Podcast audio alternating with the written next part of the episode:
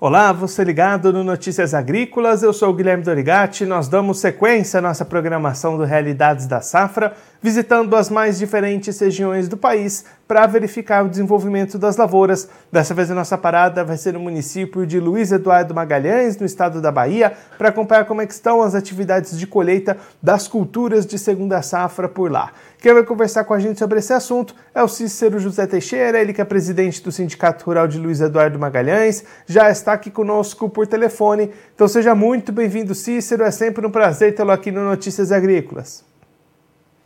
Olá, Guilherme. Bom dia, bom dia a todos. Veja bem, não é mais presidente, eu sou ex-presidente, né? Eu apenas agora sou diretor do, do, do sindicato. Quem assumiu a presidência foi a doutora Grace. Ela tomou posse no dia 2 de junho, né? Então ela foi, ela foi eleita no primeiro de, de, janeiro e no dia 2 de, de junho ela tomou posse. Portanto, é ela que assumiu a presidência, né? Mas eu continuo como diretor, a gente continua participando da entidade. E, quando está no DNA da gente de colaborar no meio social, a gente está sempre junto, né, Greg? E Cícero, nesse momento a região avança com trabalhos de colheita. Vamos falar um pouquinho de cada uma dessas culturas, começando pelo milho. Como é que foi o desenvolvimento dessas áreas de milho por aí e como é que está essa colheita do milho até esse momento? Veja bem, o milho, milho safrinha aqui, ou para nós, como diríamos, o milho de, da safra de inverno, é, que não é só safrinha, a gente tem safra irrigada também, entendeu? Esse aí já estamos aí hoje algo em torno aí de 50% das áreas colhidas.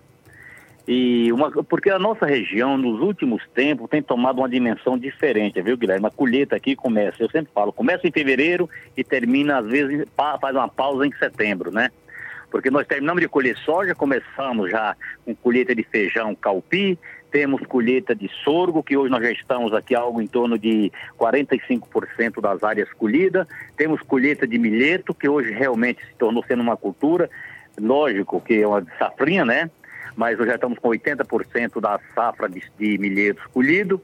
E capim, hoje é um dos grandes negócios também, a semente de capim, que às vezes passa até de forma despercebida, já está em, em todo o avanço aí a colheita, já está, não diria colheita, né? Mas já, tá, já cortaram, já estão fazendo as leiras, está algo em torno aí de 10 a 12% das áreas semeado com semente de capim, para colheita de semente, já tem de 12% colhida.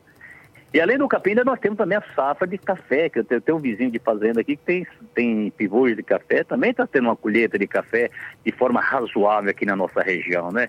Ou seja, a diversificação tem sido bem, é bem e equilibrada, né, né, diríamos assim. E além de tudo isso, ainda tem o algodão também, né, Cícero? Como é que estão essas atividades no algodão? Conclusão.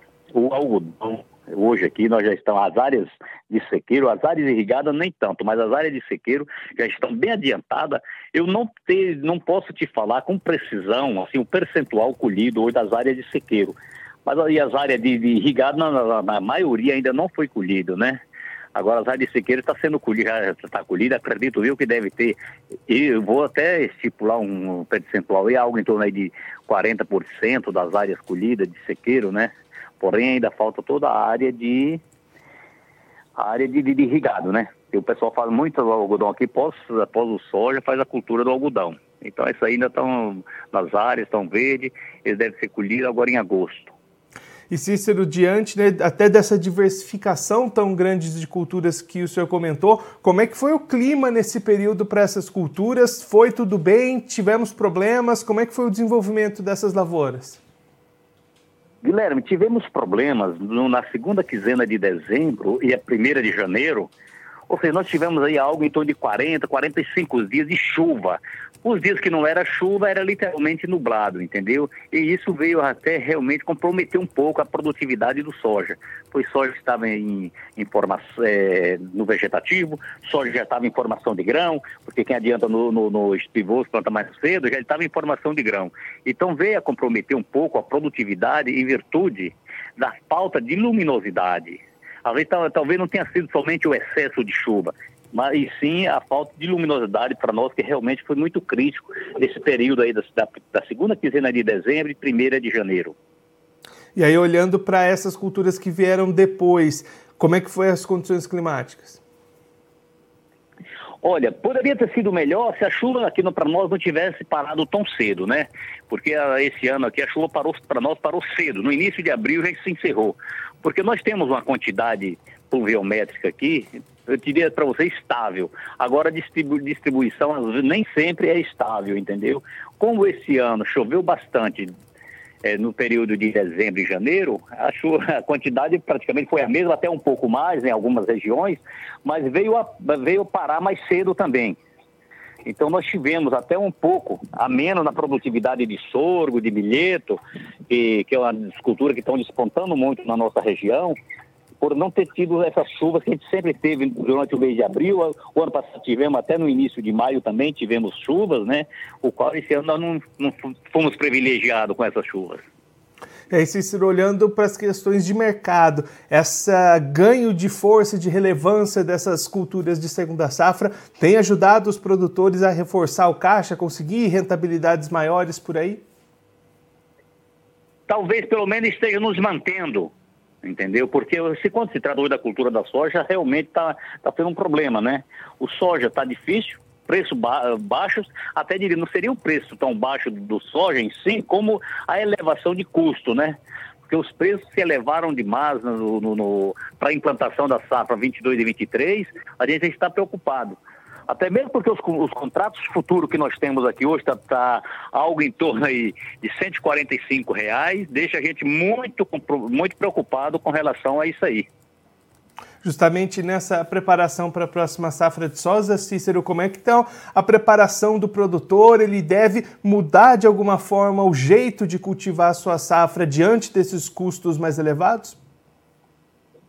Olha, Guilherme, eu diria o seguinte: muitas pessoas falam, ah, vamos ter que fazer um plantio barato. Mas o que, que você vai economizar em plantio? Economiza apenas o fertilizante, né? Que fungicida, herbicida e semente, que é o, o principal, e ninguém pode economizar. Então, a, se há uma certa economia, é somente no, na parte de fertilizante. Se diminui o fertilizante, a probabilidade é muito grande de, de diminuir a produtividade, né? Então, a gente fica nesse causa aí, entendeu? Se aumentar a tecnologia, investimento na parte de, de vai elevar custo. E se elevar custo, não fecha o caixa, porque nos preços que estão operando hoje de contratos futuros, com os custos que nós já temos aí hoje, as elevação de fertilizante, de herbicida, de fungicidas, e não, não fecha o caixa. Infelizmente, não. Se a gente olhar para esses preços, Cícero, que você comentou, né, 145 reais essas vendas futuras, deveria estar em que patamares para a gente ter uma rentabilidade para o produtor aí da região? Ô Guilherme, é o seguinte, no, início aqui nós chegamos a vender a 190 reais. Se nós ver hoje a cotação do soja, que está acima de 14 dólares por bushel, não está ruim. O grande problema nosso é que realmente elevou muito o custo de produção. Então, hoje, para nós, pelo menos, ter uma, uma rentabilidade razoável, nós precisaríamos de estar operando soja hoje em torno de 180 reais, no mínimo, entendeu? E o qual está bem difícil isso aí, esses patamares de preço. Cícero, muito obrigado pela sua participação, por ajudar a gente a entender um pouquinho melhor esse cenário das lavouras aí na região oeste da Bahia. Se você quiser deixar mais algum recado, alguma mensagem final para quem está acompanhando a gente, pode ficar à vontade. Eu diria para você o seguinte, muito obrigado pela oportunidade que sempre nos deu, entendeu? Que sem você talvez não, não, não o, o Brasil e o mundo não saberiam das condições da gente. Muito obrigado vocês por nos conceder esse espaço. E o que eu diria, diria para os nossos amigos produtores é que eu acho que as decisões no momento têm que ser muito cautelosas, entendeu? Porque até mesmo questão de custo de implantação, a gente tem que avaliar, fazer cálculo para não botar o patrimônio em jogo. Eu acho que é um momento assim que o pessoal tem que parar, questionar entre família, que hoje aqui na nossa região se trata muito de grupos familiares, né? Então se reunir e questionar um pouco, porque a probabilidade de botar o patrimônio em jogo é muito grande, viu, Guilherme?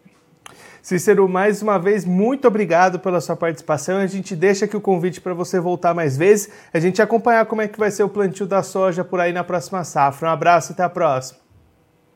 Outro, até a próxima, tá? Um grande abraço e tenham um bom dia. Um bom dia a todos. Esse, o Cícero José Teixeira, ele que é diretor do Sindicato Rural de Luiz Eduardo Magalhães, no estado da Bahia, conversou com a gente para mostrar como é que estão as lavouras da segunda safra, uma diversidade de culturas surgindo lá na região oeste da Bahia para a segunda safra, também como é que está a preparação para a próxima safra de soja a 22-23. O Cícero destacando que os trabalhos de colheita da segunda safra estão avançando, muitos já passando da metade, e aí em diversas culturas, região produzindo nessa segunda safra milheto, sorgo, milho, algodão, tudo, todas essas colheitas andando, e aí o Cícero destacando que a chuva nesse ano cortou mais cedo, no, já no comecinho de abril essas chuvas pararam, as chuvas que normalmente vão até o final de abril, às vezes até o começo de maio, isso tirou um pouquinho da produtividade de algumas culturas, por exemplo, o milheto, o sorgo, essas culturas de sequeiro sofrendo um pouquinho nesse ano com relação à falta de chuvas lá no oeste da Bahia. Cícero também destacando um olhar preocupado do produtor com relação à sequência das atividades, custos muito elevados para a cultura da soja que vai vir pela frente a safra 22-23, e aí um momento de decisão para o produtor tem que fazer as suas contas, tem que ter o seu custo na cabeça para tomar sempre as melhores decisões. O Cícero comentando com a gente que os preços de momento para a soja futura estão girando em torno de 145 reais lá na região, o que é um bom patamar de preços, mas diante dos custos de produção elevados, aí as margens ficam complicadas, teria que girar essas negociações mais próximos dos 180 reais a saca para compensar de alguma forma o produtor mas a situação é bastante preocupante para esse agricultor lá do oeste da Bahia que vai implementar a safra de soja 22-23, um momento de apreensão, de fazer cálculo, fazer conta e procurar tomar a melhor decisão para equilibrar um pouquinho esses custos e essa rentabilidade prevista para a soja que vai vir aí pela frente. Bom, eu vou ficando por aqui, mas a nossa programação continua. Notícias Agrícolas, 25 anos ao lado do produtor rural. Participe das nossas mídias sociais no Facebook Notícias Agrícolas, no Instagram arroba Notícias Agrícolas e em nosso Twitter arroba Noteagri. E para assistir todos os vídeos, se inscreva no YouTube, na Twitch, no Notícias Agrícolas Oficial.